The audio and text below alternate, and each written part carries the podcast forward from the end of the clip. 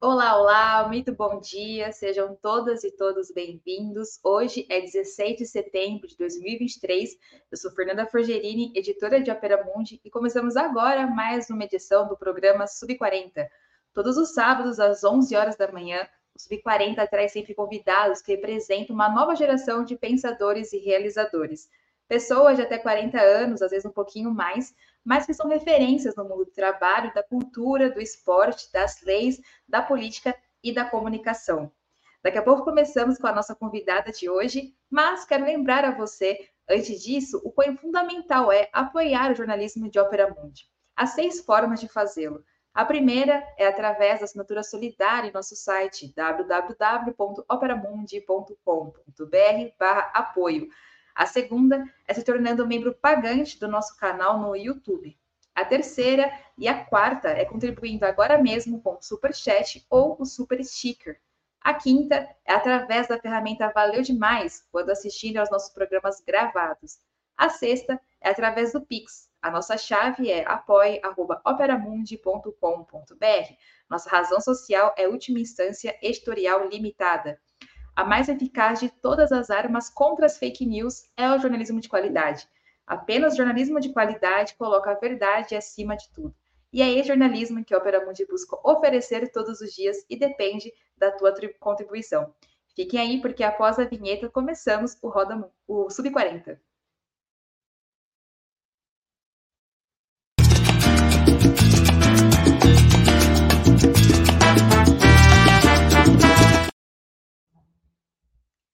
Olá, Elaine, muito bom dia, tudo bem? Obrigada por estar aqui no Sub40. Bom dia, Fernanda, bom dia a todo mundo do Opera Mundi.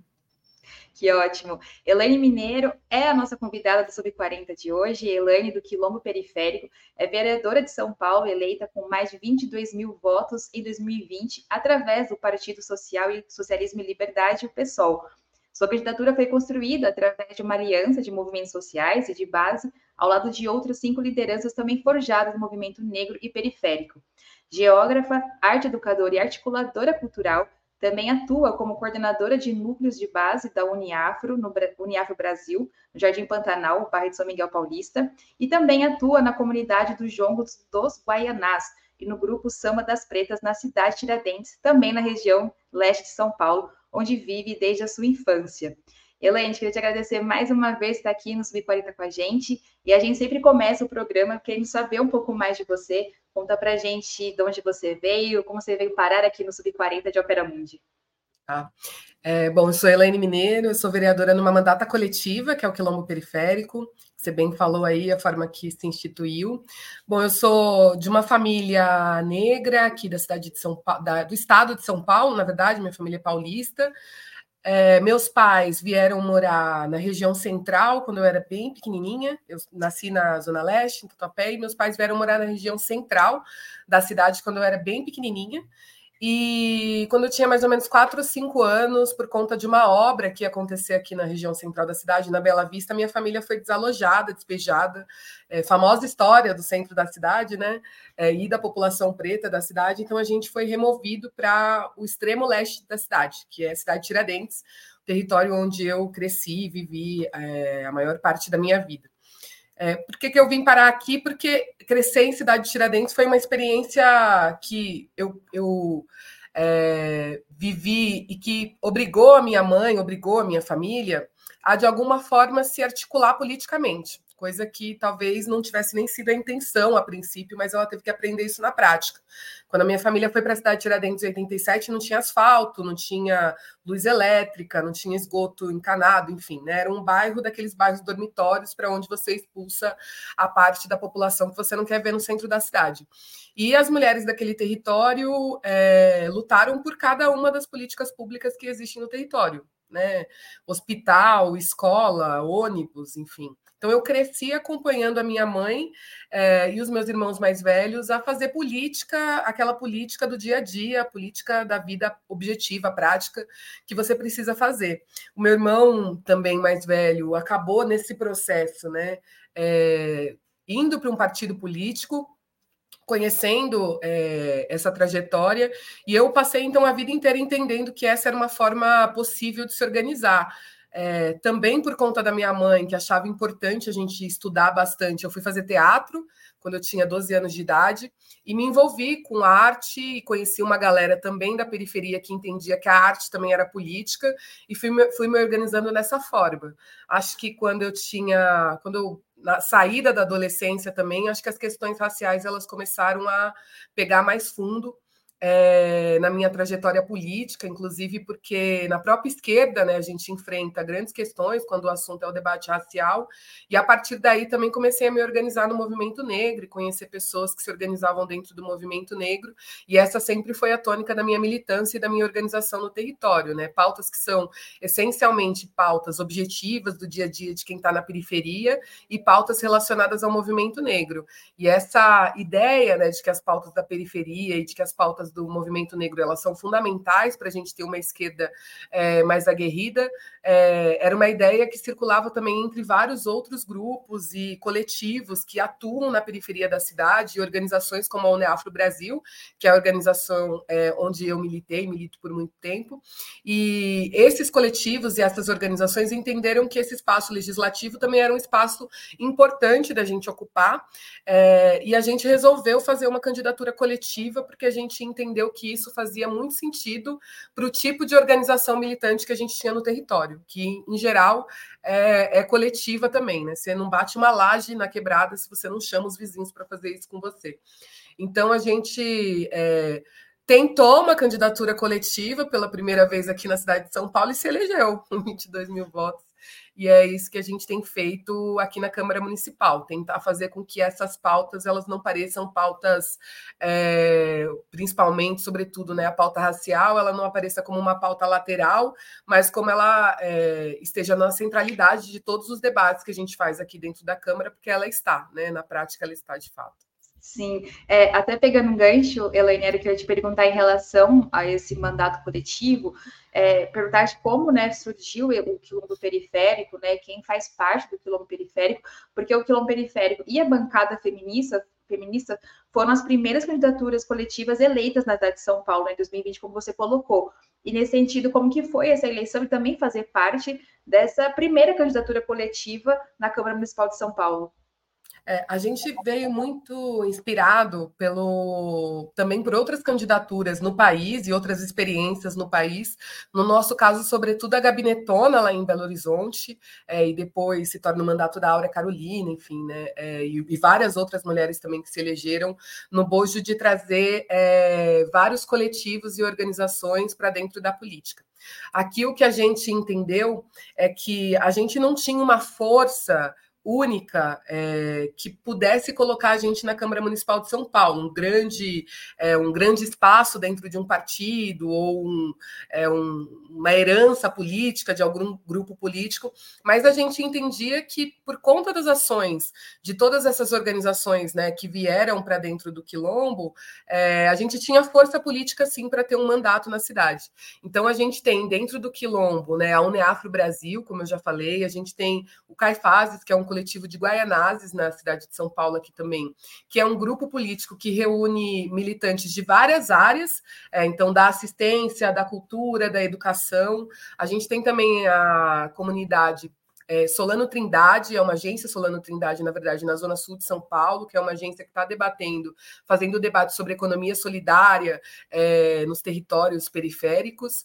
E a gente conta também com a Loca Socialista e o Bloco do Beco, que são duas organizações também da Zona Sul de São Paulo a UNEAFRO e todas essas outras organizações é, entenderam que era importante estar aqui. E essas organizações, e eu acho que isso é uma grande sacada do que é uma, uma candidatura coletiva, essas organizações indicaram pessoas para estar dentro desse espaço. Então, a gente não responde individualmente é, como militante apenas, mas respondem às organizações que nos colocaram aqui. Então, sou eu é, o Alex Barcelos, que é da Solano Trindade, o Eric Ovelha, é, da Maloca Socialista, é, a Samara Sóstenes, que é da Uneafro, a Débora Dias, também da Uneafro, é, e o Júlio César, que é de Caifazes, também em Guaianazes. Então, a gente reuniu essas pessoas e montou é, esse gabinete, né, esse mandato de vereador, que na verdade é um mandato compartilhado por várias organizações e que dão a tônica aqui de quais são as pautas e a agenda principal que a gente precisa seguir.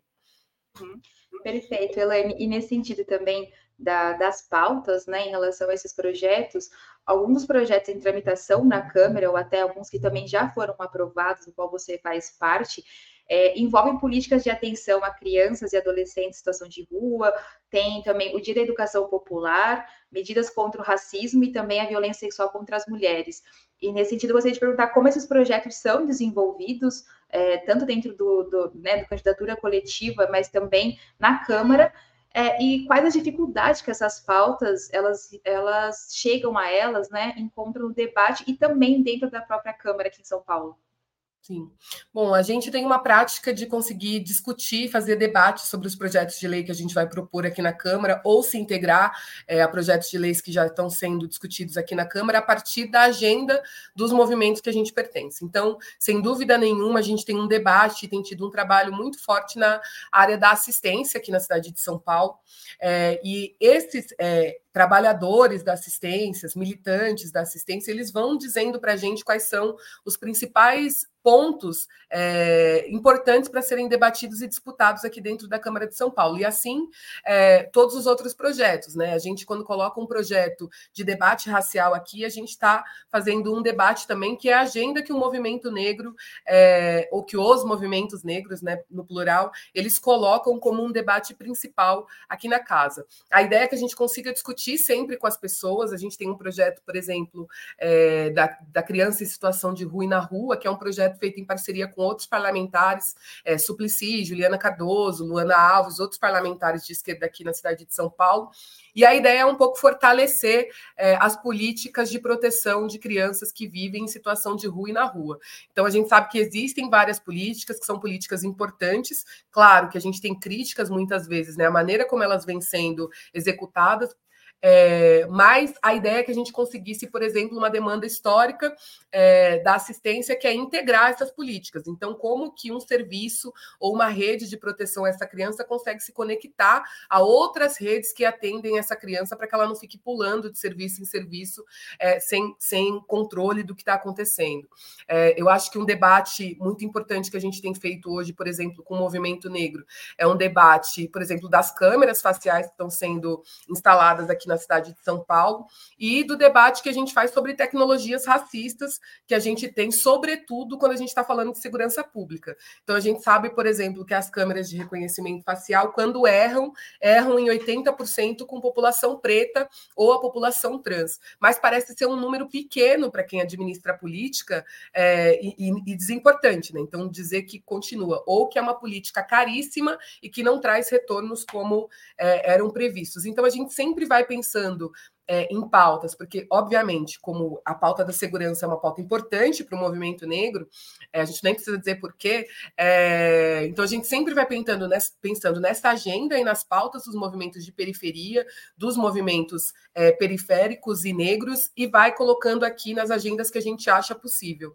tanto de disputa, porque a gente acha e entende também que um mandato de esquerda na Câmara Municipal ele tem que ser um mandato que, para além de escrever projeto de lei, ele precisa ser um, um, um, mandato combativo, que fiscaliza o executivo, fiscaliza o prefeito e que consegue colocar é, amarras ao que o prefeito está fazendo quando a gente entende que são políticas ruins, é, sobretudo para a nossa população, é, mas também de conseguir propor é, coisas que, no mínimo, coloquem o debate que a gente tem feito em pauta. Porque, mais uma vez, né, como um mandato de esquerda numa Câmara como a Câmara de São Paulo, no estado como de São Paulo, uma cidade como a de São Paulo, Paulo, a gente tem muito pouco espaço de manobra para conseguir propor políticas estruturantes na cidade. Né? Então, é, a gente entende também que a nossa tarefa é conseguir fazer é, uma fiscalização bem feita. É, no município de São Paulo, que obrigue o executivo a fazer um trabalho mais bem feito lá na ponta. Sim, e Elaine, é, você foi né, eleita em 2020, estamos três anos aí, né, de mandato, e como que você percebe as mudanças que a cidade teve nesses anos também, e como isso facilitou ou dificultou o trabalho também, é, nesse sentido de colocar em debate, de pensar projetos, as pautas, como que você está enxergando a cidade de São Paulo, né? Você faz parte, como a gente colocou no começo, da, da, da Comissão de Educação, Cultura e Esportes na Câmara uhum. Municipal, que são três setores bem primordiais para a população. Mas na sua avaliação, como está sendo cuidado esses espaços na cidade de São Paulo? É, a gente entrou, aliás, o, o, meio e o final da nossa campanha e o nosso primeiro ano aqui na Câmara Municipal foi no período da pandemia. É, então, muitas coisas mudaram desde que a gente começou a olhar para esse espaço aqui, de como a gente poderia ocupar, até efetivamente a gente estar tá aqui dentro desse espaço. O que a gente percebe na cidade de São Paulo foi um avanço muito grande da pobreza é, e de pessoas vivendo em situação é, de pobreza extrema, né, com menos de volta de 100 reais é, por família, o que também fez com que várias políticas e serviços do município de São Paulo, que deveriam atender a essa população, é, tivessem sobrecarregados e, ao mesmo tempo, menos investimento é, do executivo para atender esses serviços. Quando a gente ainda estava lá é, na pandemia também, a cidade de São Paulo ela adotou um modelo é, de política pública que, na, na verdade, acabou afastando ainda mais as pessoas, sobretudo da fiscalização dos serviços, né? E do acesso aos serviços. Então, por exemplo, se você pensa no plano diretor que a gente discutiu esse ano aqui na cidade de São Paulo, a maneira como as pessoas conseguiram participar é, objetivamente das discussões do plano diretor quando ele foi escrito e a maneira como as pessoas puderam participar agora na revisão do plano diretor é absolutamente diferente.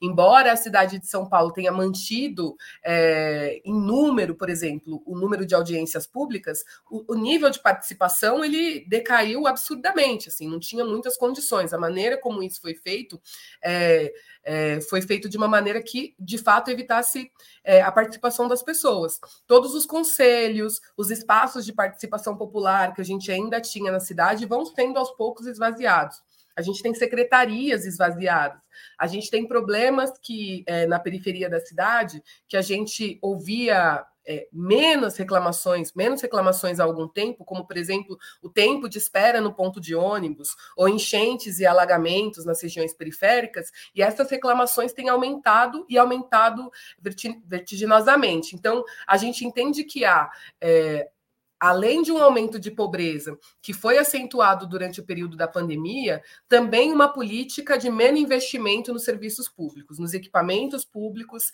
é, e nas atividades que poderiam, de alguma forma, é, remediar o que está acontecendo nos territórios mais periféricos. E, enquanto isso, a cidade faz debates que, é, teoricamente, são debates mais nacionais, evidentemente por conta de uma polarização política que a gente teve, não vou nem chamar de polarização, mas de um radicalismo de direita que invadiu a política no último período e que fez os debates públicos se tornarem também aqui no espaço do legislativo, que em geral é um espaço mais próximo da população da cidade, serem debates mais nacionais, porque isso, de certa forma, faz com que os parlamentares fiquem é, é, mais em evidência. Então, para a gente, isso é um perigo e é muito difícil, porque a gente vai deixando os problemas da cidade de São Paulo é, como se fossem problemas menores, como se fossem problemas que uma política é, mais de qualidade não discute. E, na verdade, quando a gente está fazendo isso, a gente está entendendo que a gente está aí, é, mais uma vez, colocando a periferia numa situação extremamente distante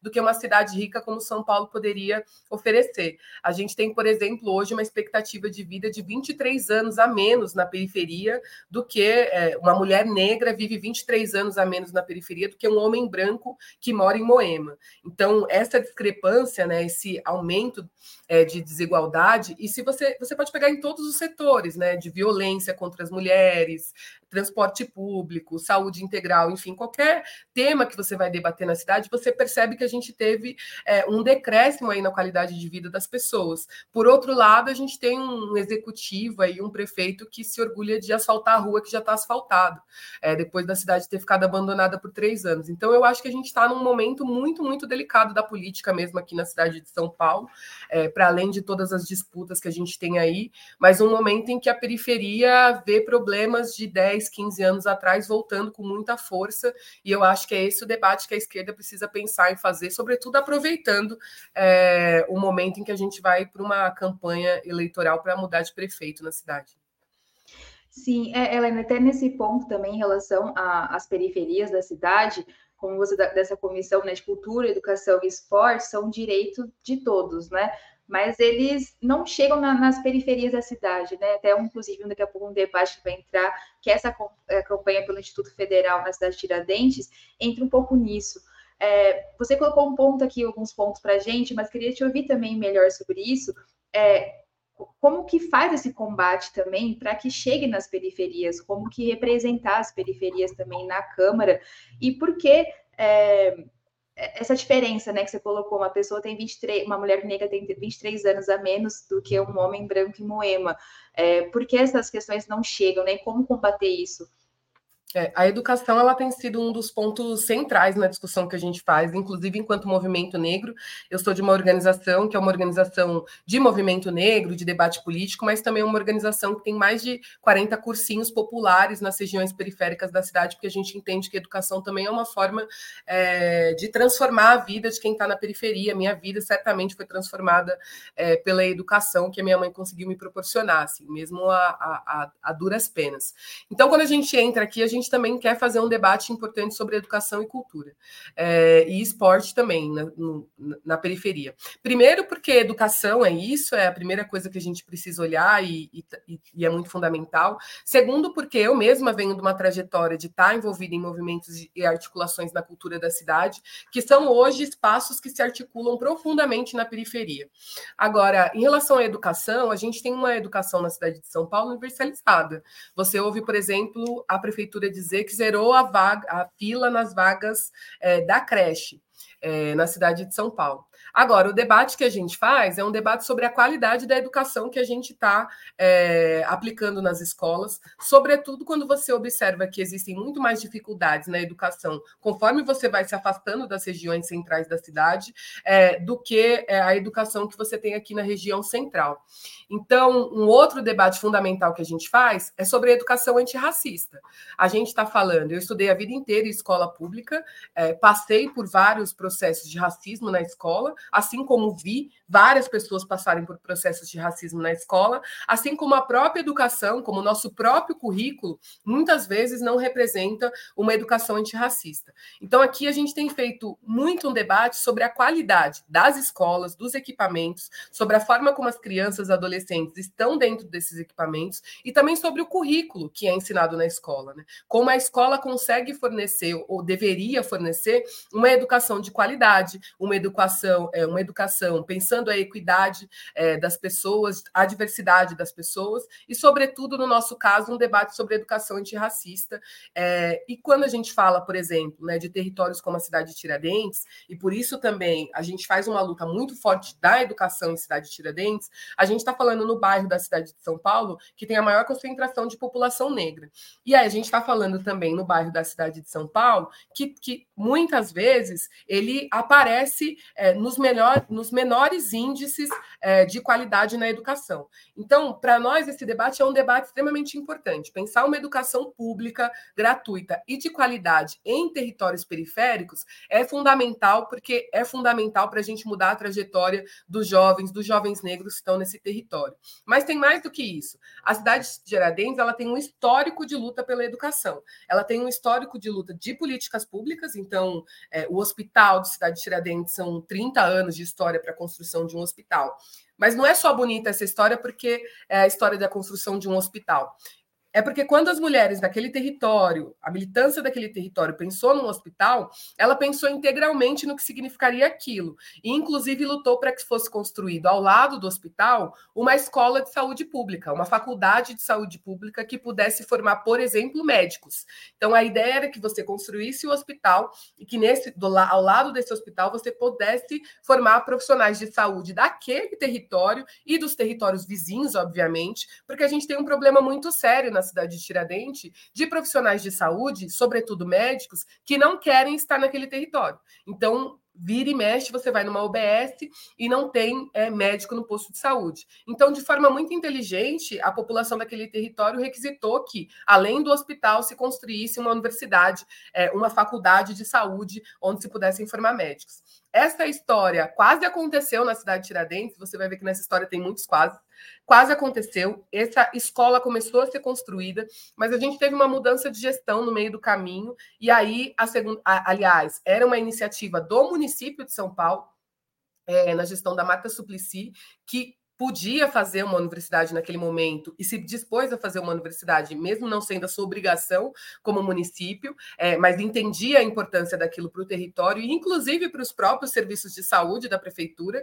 E quando muda a gestão, eles então resolvem fazer uma escola de saúde pública, sim, mas uma escola de saúde que dessem cursos técnicos, como auxiliar de consultório dentário, auxiliar de enfermagem, não enfermeiro. E a gente entende que esse também é um olhar, é, e a gente não pode dizer um olhar racista, que olha para aquele território e acha que não vale o investimento é, naquela população de criar novos médicos, novos enfermeiros. Um outro momento de discussão, e esse momento coloca a gente também nesse momento agora sobre o IFESP, é em 2004, quando a gente começa a debater também um Instituto Federal naquele território. Depois, em 2013, de novo, volta a possibilidade, e aí sim, quase instalando o Instituto Federal é, na cidade de São Paulo, naquele território de Cidade de Tiradentes. Mais uma uma vez a gente sofre o golpe é, e o Instituto Federal não é instalado naquele território.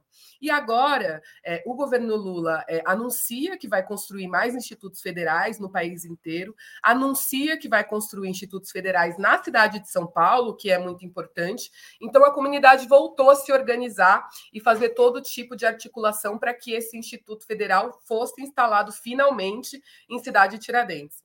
E aí, quando a gente fala né, de uma organização, não é uma organização só do mandato da vereadora Elaine Mineiro. Não, é uma articulação do território, é uma articulação dos jovens do território, das mulheres do território, do movimento de saúde, porque, veja, isso também é brilhante em Cidade de Tiradentes. O movimento de saúde de Cidade de Tiradentes entende que tem que lutar por educação é, o movimento de moradia de Cidade de Tiradentes entende que tem que lutar também por educação. Então, quando algo é grandioso pode de fato acontecer em Cidade de Tiradentes, você tem vários movimentos, organizações, partidos, é, parlamentares que vão se integrar a uma luta, que é uma luta do território, para conseguir é, alguma demanda importante na cidade de Tiradentes. Tudo que tem na cidade de Tiradentes foi é, construído dessa maneira. Isso é, uma, é, é um histórico daquele bairro é, é um histórico de luta que forma as pessoas que saem daquele território, que militam naquele território, e é assim que tem acontecido também com o Instituto Federal. Perfeito, Elaine. A gente entrando então nesse debate em relação à campanha para o Instituto Federal na cidade de Tiradentes, você contou para a gente um pouco dessa campanha, mas eu, eu, eu gostaria também, até para o pessoal que está em casa entender, como que funciona essa campanha? Assim, é, há um espaço que vocês já estão querendo que a Prefeitura de São Paulo disponibilize para o governo federal fazer daquele espaço, daquele terreno, o Instituto Federal. Isso é, é já um passo para que seja concretizado o Instituto, é, porque se não tivesse um terreno, por exemplo, seria mais difícil se concretizar a construção desse instituto. Então a campanha ela já tem se movimentado também já para mostrar esse espaço Nesse, nessa pergunta, o que eu digo é: a prefeitura, então, tem que aprovar esse terreno para que, assim, o governo federal faça essa construção. É isso. A gente tem um, na verdade, o que a gente quer que vire um polo educacional em Cidade de Tiradentes. A gente tem, a Cidade de Tiradentes é quase uma cidade mesmo. É um bairro que tem mais de 250 mil habitantes aqui na cidade de São Paulo e ela tem diferentes territórios. A gente está falando ali de um território na Avenida Inácio Monteiro, em Cidade de Tiradentes, que é um dos territórios mais empobrecidos de Cidade de Tiradentes. Então, já é um bairro empobrecido, e ali você está num dos territórios mais empobrecidos. Houve uma luta muito grande ali também há algum tempo para se construir, para que se construísse um centro cultural naquele território. E a gente tem hoje lá construído e em funcionamento um centro cultural, que é um dos maiores centros culturais da cidade de São Paulo. Esse centro também é um centro de formação e cultura, é, porque a ideia era também ter formação em arte e cultura naquele território. No mesmo terreno, existe uma fábrica abandonada no meio desse terreno, e depois desse terreno, é, com essa fábrica, existe um, duas escolas. Então, a nossa ideia é que essa fábrica, é, que não está mais em pleno funcionamento, mas que está lá construída, que ela possa se tornar um instituto federal. E por que, que é importante? Primeiro, pelo território que ela está e o histórico daquele território. E segundo, porque a gente entende que a prefeitura ela precisa ceder um terreno é, na cidade para que é, a gente instale um equipamento do governo federal. Ali seria perfeito, é um terreno que poderia ser desapropriado, porque ele não está mais em funcionamento é, como funcionou por muitos anos, como uma fábrica, não tem mais trabalhadores naquela fábrica como tinha antes. É um terreno em que o próprio dono tem intenção de desapropriar aquele terreno para a prefeitura e tem um outro ponto que é muito importante, fundamental: já existe uma construção naquele terreno. Então, a gente não partiria do zero para construir um equipamento, e sim fazer uma reforma para que ele se adequasse a ser um instituto federal. Então, para a gente ali é um terreno, é um, é um, lugar perfeito por todas essas condições é, que eu falei. Né? Então, a ideia é que se vai construir um instituto federal, e se a gente conseguir construir um instituto federal, a gente conseguia, conseguiria construir esse instituto federal muito rapidamente, para que mais rápido possível as pessoas conseguissem é, estudar naquele equipamento. E aí é uma luta é, que movimentou todo o território. Para você ter uma ideia, as pessoas do território levantaram é, análise de solo do terreno, para saber se poderia ser feita a reforma naquele território. IPTU, para saber se tem multa. Levantaram é, todas as coisas para adiantar, inclusive, o trabalho da prefeitura para que ela pudesse fazer a desapropriação do terreno. E agora a gente está dependendo, então, é, não só do governo federal, para que ele decida instalar um instituto na cidade de Tiradentes, mas também da prefeitura da cidade de São Paulo, é, que se comprometa a é, desapropriar aquele terreno para a construção desse instituto federal. Existe uma articulação que vai levar uma audiência pública para esse território agora no dia 22 essa audiência pública também articulada é, pelos movimentos. Isso é muito interessante, porque a gente, enquanto mandato parlamentar, que é, é acionado muitas vezes para cumprir tarefa, e eu acho que é esse mesmo o trabalho do, é, do mandato, para cumprir tarefas. Então, a gente conseguiu organizar uma audiência pública que vai levar representantes do MEC, representantes dos institutos federais, representantes, a gente espera, porque foram convidados e se comprometeram, da, secretar, da Secretaria de Educação aqui da cidade de São Paulo, para aquele território, parlamentares também do governo é, federal e parlamentares aqui da cidade de São Paulo também, para discutirem é, no sábado, dia 22, é, lá na cidade de Tiradentes, do lado do terreno, no Centro Cultural, para discutirem sobre a instalação desse equipamento. Então, assim, o, o território ele tem feito uma articulação muito incrível, que é conseguir ligar todas as pontas que podem decidir sobre aquele território, conseguir levantar as informações mais importantes é, para mostrar mesmo a organização. É, foi organizado um abaixo assinado naquele território e em dois dias tinham mais de, 300, de 3 mil assinaturas no abaixo assinado. Né? E você pode ir na cidade de Tiradentes que você vai ver jovens é, com um abaixo assinado na mão, na frente do terminal de ônibus, conversando com a população e dizendo que você precisa assinar esse abaixo assinado porque a gente precisa de um Instituto Federal. Então, é de fato o tipo de organização que a gente, é, enquanto esquerda, acredita que é possível de ser feita e acredita que é, precisa ser vitoriosa. Né? O nosso campo precisa de lutas feitas dessa maneira e principalmente de vitórias é, quando a luta está organizada desse jeito. Sim, Elaine, você comentou, mas só para ficar um pouco também é, claro, é, em caso que a prefeitura ela aceite esse território, né, disponibilize para o governo federal, há a possibilidade do governo federal dar uma negativa em relação a isso. Como que seria em relação ao governo federal? Caso o governo federal tenha um, um outro local que eles queiram, é, eles decidem, sei lá, e, e, pronto, assim, a cidade de Tiradentes perderia esse espaço para ter esse Instituto Federal. É, a cidade de Tiradentes não costuma trabalhar com não, mas existe sim, a gente também está acostumado a não conseguir concretizar, né? É, é, esse tipo de projeto na cidade de Tiradentes. Mas a gente tem trabalhado com a ideia de que deixar a casa arrumada é, facilita também essa decisão para o governo federal. E é óbvio, né, que a gente também, enquanto parlamentar, a gente também, enquanto partido, a gente tem feito os debates necessários com o governo federal para que esse instituto seja instalado em cidade de Tiradentes. Até agora, a gente não tem nenhuma negativa de que esse instituto vai é, ser instalado lá. Então a gente tem trabalhado para viabilizar que ele seja instalado, né? E se houver alguma negativa, vai precisar ter uma justificativa. E em cima dessa justificativa a gente vai continuar trabalhando também.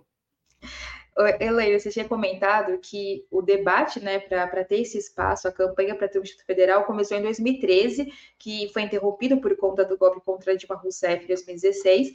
Dez anos depois, e a luta continua é, na sua avaliação, parece que agora há chances maiores de se concretizar o Instituto? Como que você tem visto a posição até da Prefeitura em relação a isso depois desses 10 anos? Sim, a gente acredita que sim, a gente tem feito, e eu e vários outros parlamentares e outras pessoas têm feito é, insistentemente um debate é, com o governo federal, com o CETEC, com o IFESP, né, para que seja instalado na, no nosso território aquele instituto. A gente tem, na verdade, uma, uma grande intenção do governo federal de instalar é, institutos, sobretudo na periferia da cidade. Isso para a gente já é muito importante. Na verdade, a nossa luta é que não seja instalado só um instituto federal. A gente, é, e existem vários outros movimentos organizados em outros territórios para que institutos federais sejam instalados na cidade inteira. Na cidade inteira, que eu digo, é nas regiões periféricas da cidade. É, então, a gente tem também movimento na Zona Sul, a gente tem outros territórios da Zona Leste. Quem conhece a Zona Leste, eu sei que você conhece a Zona Leste, sabe que a Zona Leste é um mundo.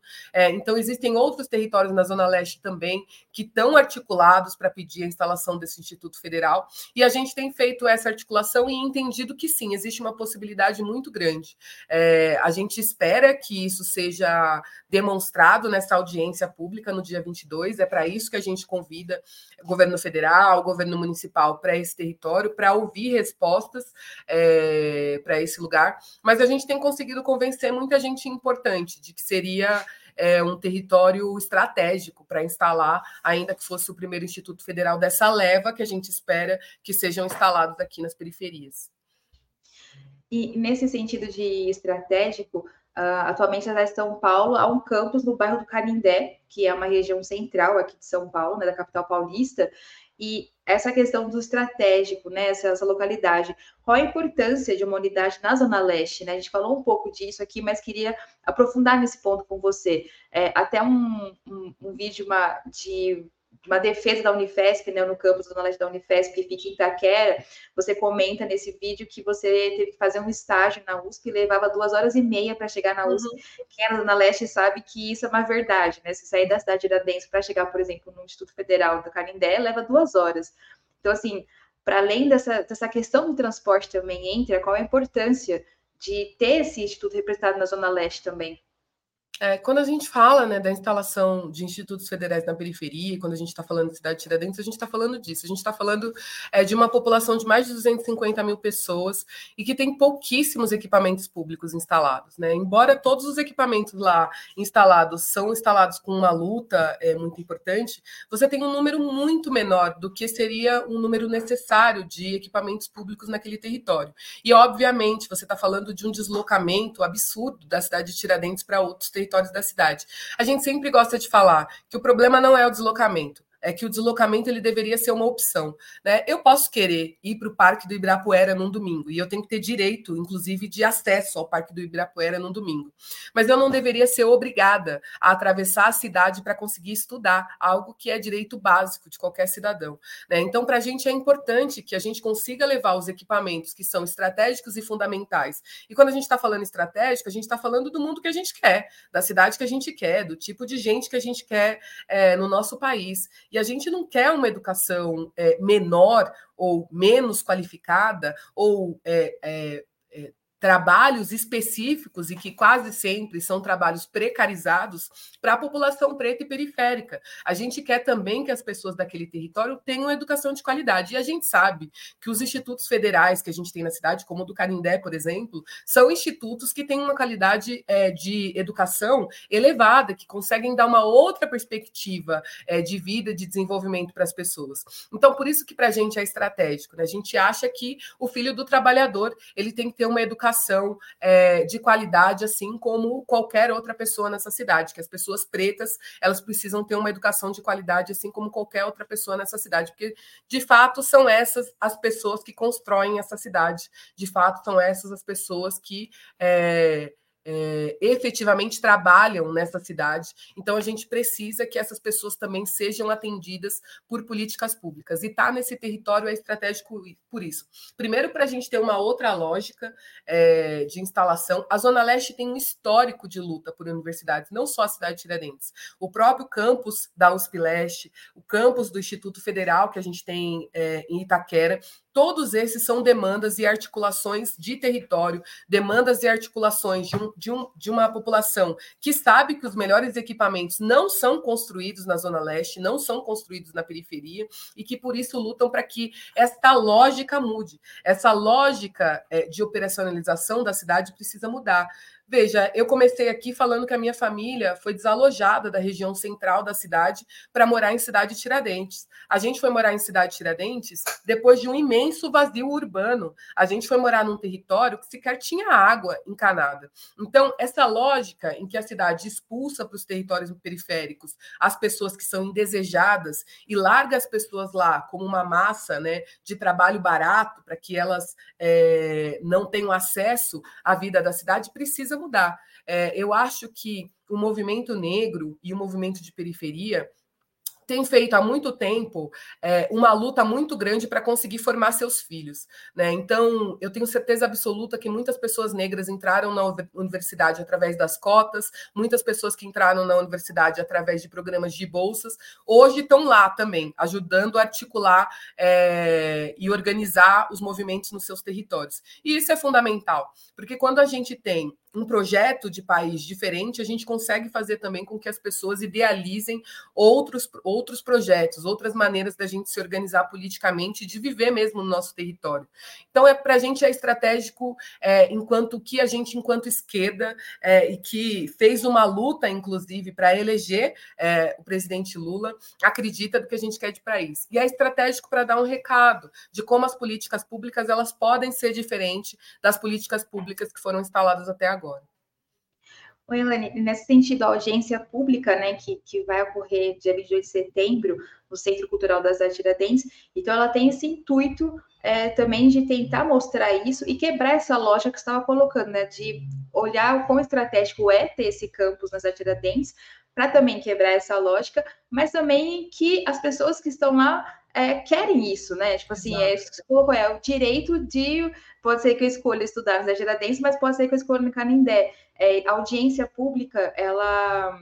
Depois da audiência pública, eu gostaria também que você explicasse isso. Tem alguma próxima etapa? Tem alguma, algum limite de data para que espere da prefeitura após essa audiência pública?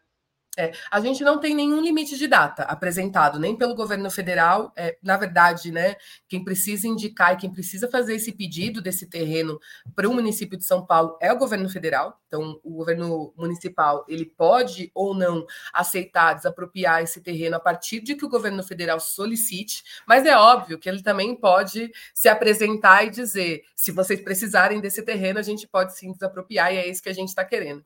É, a nossa ideia é essa, que a gente consiga garantir nessa audiência pública é, tanta disponibilidade aqui do município, de se for o caso, né, do governo federal precisar daquele terreno para construir para conseguir instalar o Instituto Federal, ele seja cedido ao Instituto Federal. E eu tenho a impressão que sim, a cidade de São Paulo tem interesse, obviamente, de construir é, institutos federais em seu território. Então a gente está bem, é, a gente está acreditando mesmo nessa possibilidade. É, e também uma possibilidade do governo federal também ter algum tipo de resposta para a gente é, em relação é, a se teriam fases, quantos institutos já foram decididos é, serem instalados aqui no território da cidade de São Paulo se já há um estudo de fato do governo federal para que é, o instituto seja instalado na cidade de Tiradentes, se eles já aproveitaram os estudos que foram feitos nas outras propostas anteriores e se eles estão trabalhando com isso, enfim. A gente tem feito uma articulação de ir atrás do governo federal, de fazer todas as negociações possíveis, mas fazer uma audiência no território e levar o MEC, levar a Secretaria de Educação para o território, é justamente também essa lógica de dizer vocês precisam vir aqui, esse território faz parte da cidade, esse território merece ser escutado e vocês precisam é, entender que esse território é importante também. Então, a escolha de fazer, por exemplo, a audiência pública na cidade de Tiradentes e não na Câmara Municipal ou em algum espaço aqui é, na região central de São Paulo, é também dizer a centralidade do debate está nesse território e as pessoas precisam vir debater com quem está nesse território sobre esse tema que é tão fundamental. Sim, e até porque também é muito mais viável quem mora na cidade de Tiradentes poder participar do debate, uma audiência pública Exatamente. no seu território, do que ir até a Câmara Municipal de São Paulo também, né? Exatamente. Esse é um debate que a gente tem feito sempre aqui. A nossa mandata também tem é, o hábito de propor audiências públicas externas, que é levar os debates que a gente está fazendo aqui dentro da Câmara Municipal para equipamentos públicos dos territórios. A gente fez isso quando estava à frente é, da Subcomissão de Cultura, tem feito isso com outros temas que a gente tem debatido aqui na Câmara, e é fundamental. Mas é impressionante também como as pessoas que vão para essas audiências públicas elas vão dizer assim: nossa obrigada por ter vindo, porque é, é faz 10 anos que eu não participo é, de um debate público com o legislativo é, nesse espaço. É, então, a gente entende que é fundamental recuperar esse espaço de debate. E eu vou dizer: a cidade de Tiradentes é um território extremamente politizado, é um território que debate política, é um território que é, tem mostrado ao longo da história que faz o debate, que consegue colocar temas importantes para ser discutidos ali no território território, com as pessoas que moram no território. Né? Então, é muito importante a gente deslocar também essa audiência pública para esse território e conseguir fazer esse debate com quem é o interessado, com quem é, é o alvo dessa política pública tão fundamental.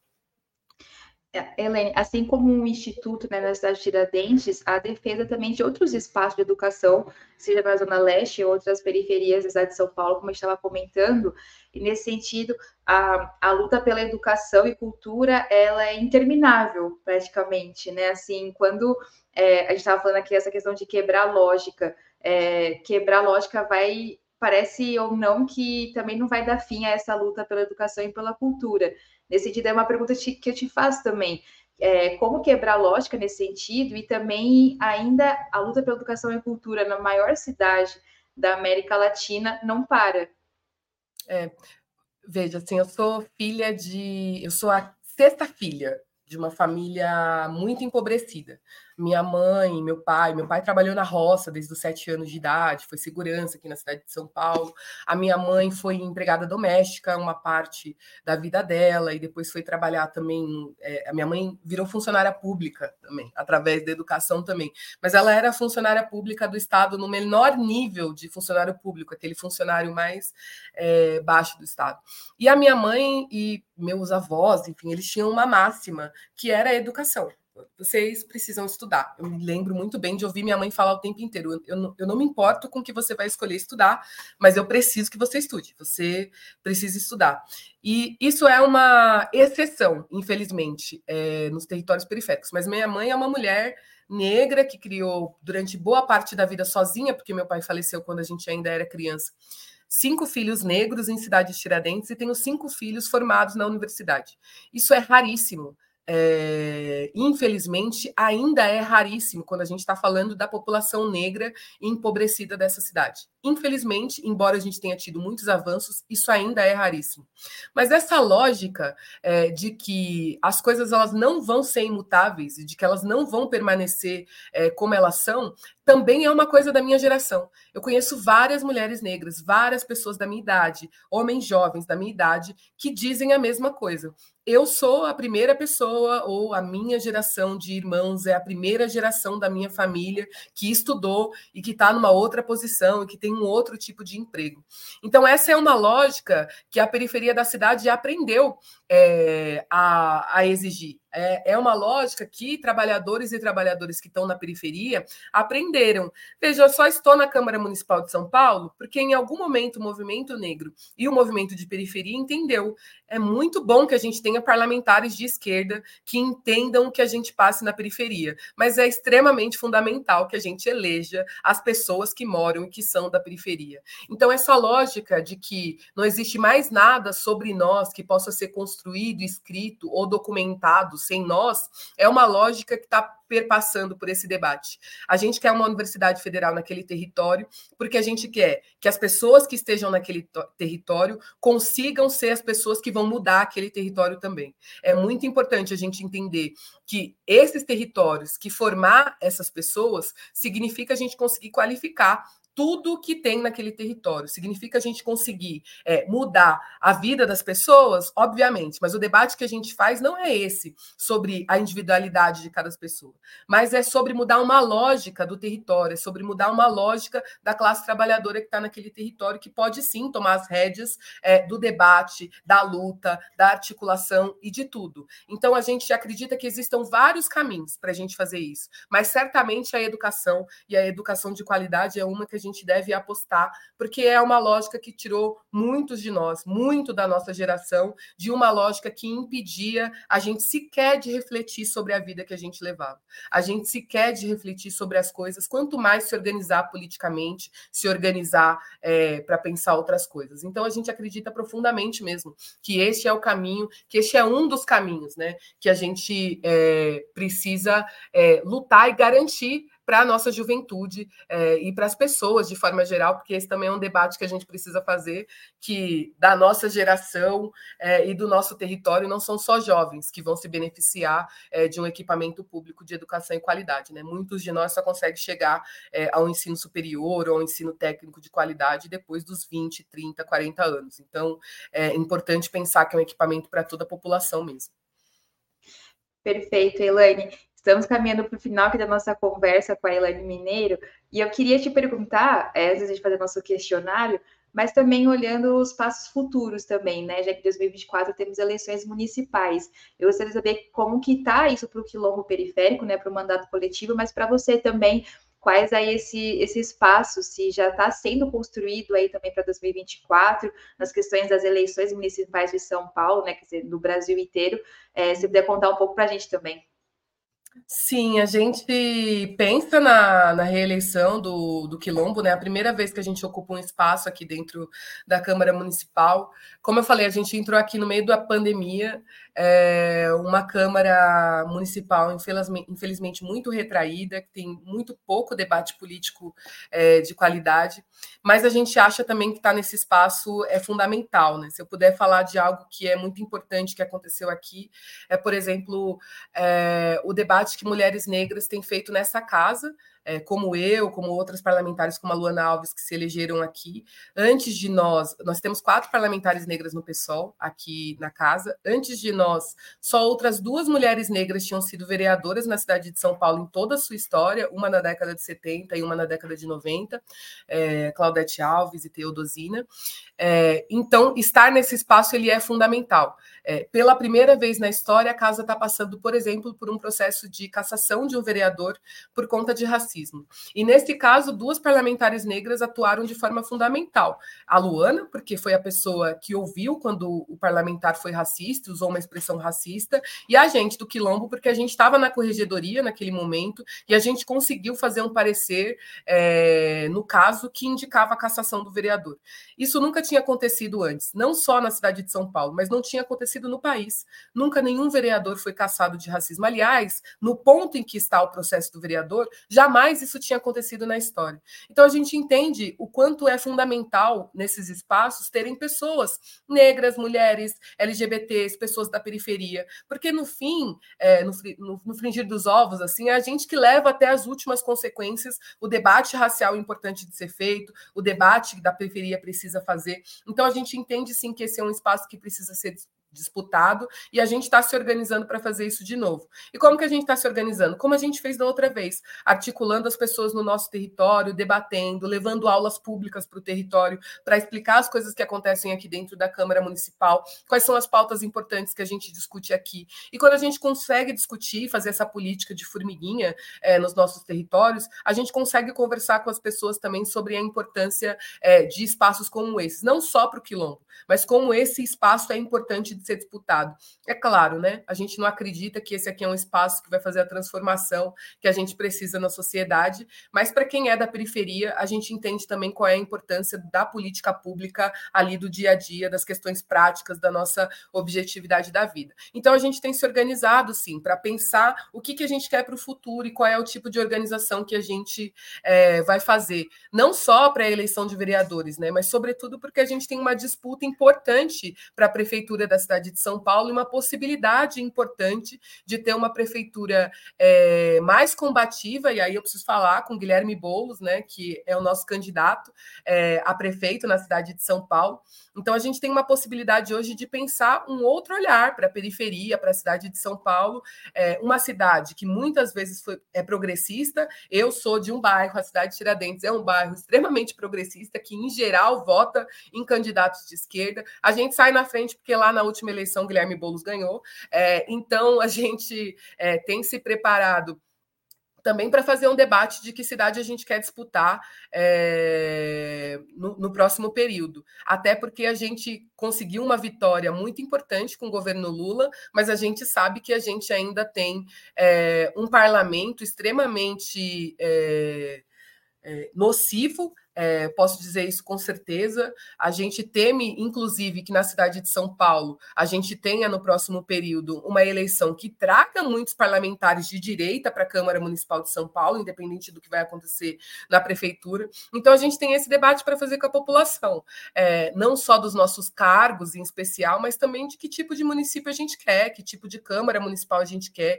que tipo de parlamentar a gente quer na cidade de São Paulo. Né? Se a gente quer gente que fica caçando clique na internet internet e arrumando confusão, ou se a gente quer gente que propõe política pública, que está fazendo é, o debate que é importante para a periferia. Né? Isso é uma coisa que a gente tem feito nos últimos anos aqui na Câmara Municipal, é, na Câmara Municipal não, né? mas enquanto mandato aqui na Câmara Municipal, e que a gente continua fazendo e acha que é fundamental. E é claro, né, sensibilizando também a esquerda e parte da esquerda para olhar para é, figuras importantes que estão despontando aí, para mandatos diferentes, para é, mulheres que ocupem esse espaço, homens negros também, porque a gente tem que fazer o debate que quando a gente fala é, de como essa casa é ocupada por homens, a gente também está falando de como ela é ocupada por homens brancos, então a gente também entende a importância da gente fazer o debate de pessoas pretas de forma geral é, dentro dos espaços legislativos. E, sobretudo, também é, pensar como isso está conectado com a periferia da cidade, porque, enfim, a classe trabalhadora é negra e periférica. Perfeito, Elaine. Foi um prazer te ouvir aqui no Sub40 de hoje. Antes de a gente fechar o programa, eu queria te fazer umas perguntas do nosso questionário aqui. É, e eu tá. queria te perguntando é, um livro que você gostaria de indicar para a gente.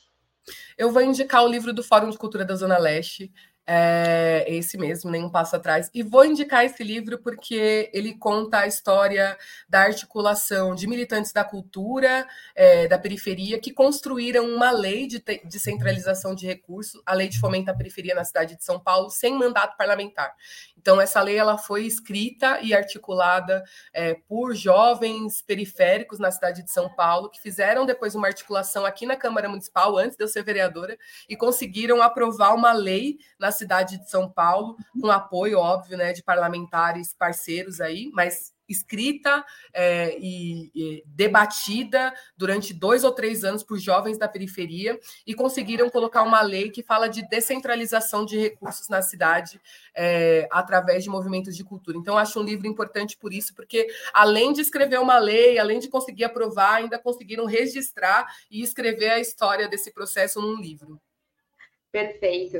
É, um filme marcante eu falei do Machuca. O filme Machuca é um filme que fala um pouco sobre é, a queda do governo Allende, é, mas principalmente eu gosto desse filme porque ele fala de questões que são fundamentais para a gente, mas com uma delicadeza e uma esperteza é, que é fundamental mesmo para a gente pensar a sociedade que a gente quer. Um ídolo político, alguém que te inspira? Falei Lélia Gonzalez, eu acho que a Lélia, é, além de uma escritora poderosa, ela foi um ser político, um ser que militou durante muito tempo, durante a sua vida, e ela deixou muitos ensinamentos mesmo para quem é negro e quer se organizar politicamente nesse país. Perfeito. Para fechar, Elaine, um evento histórico do qual gostaria de ter participado? A MNU, criação do MNU, eu acho que o MNU e a ideia de se reunir diante a escadaria do Teatro Municipal para exigir pautas que são importantes para o movimento negro também nos leva a este lugar, né? De como o movimento negro consegue enxergar é, que a gente tem muitas dificuldades, muitas coisas, mas também que a gente tem muita potência e consegue articular as coisas de uma forma impressionante nesse país. Perfeito. MNU, Movimento Negro Unificado, né, que essa dessa criação. Elaine, te agradeço mais uma vez pela participação aqui no Sub40. É, deixo aqui o convite para quem quer também participar da audiência pública, vai acontecer dia 22 de setembro, é, às 15 às 16 horas, Elaine. É só o horário que agora me, me fugiu, mas será no Centro Cultural da Tiradentes. Isso, no Centro de Formação Cultural da Cidade Tiradentes, às 15 horas, no dia 22. E aí a gente espera mesmo a participação de todo mundo, seria muito interessante. E também é, queria convidar as pessoas é, a assinar o abaixo assinado pela criação uhum. do Instituto Federal em Cidade de Tiradentes e acompanhar também a luta do movimento e a luta que acontece na periferia da cidade. Eu acho que a gente passou por tempos difíceis na política, mas quem gosta e acredita de política precisa entender que a periferia continuou articulada e continuou lutando e que convida todo mundo que queira lutar junto com a gente. É isso. Muito obrigada mais uma vez, Elaine. Obrigada a todo mundo que acompanhou a gente. Voltamos no próximo sábado, sempre às 11 horas da manhã, com o Sub40 aqui nos canais de Opera Mundi. Um beijo a todos e uma boa semana. Tchau, tchau. Obrigada.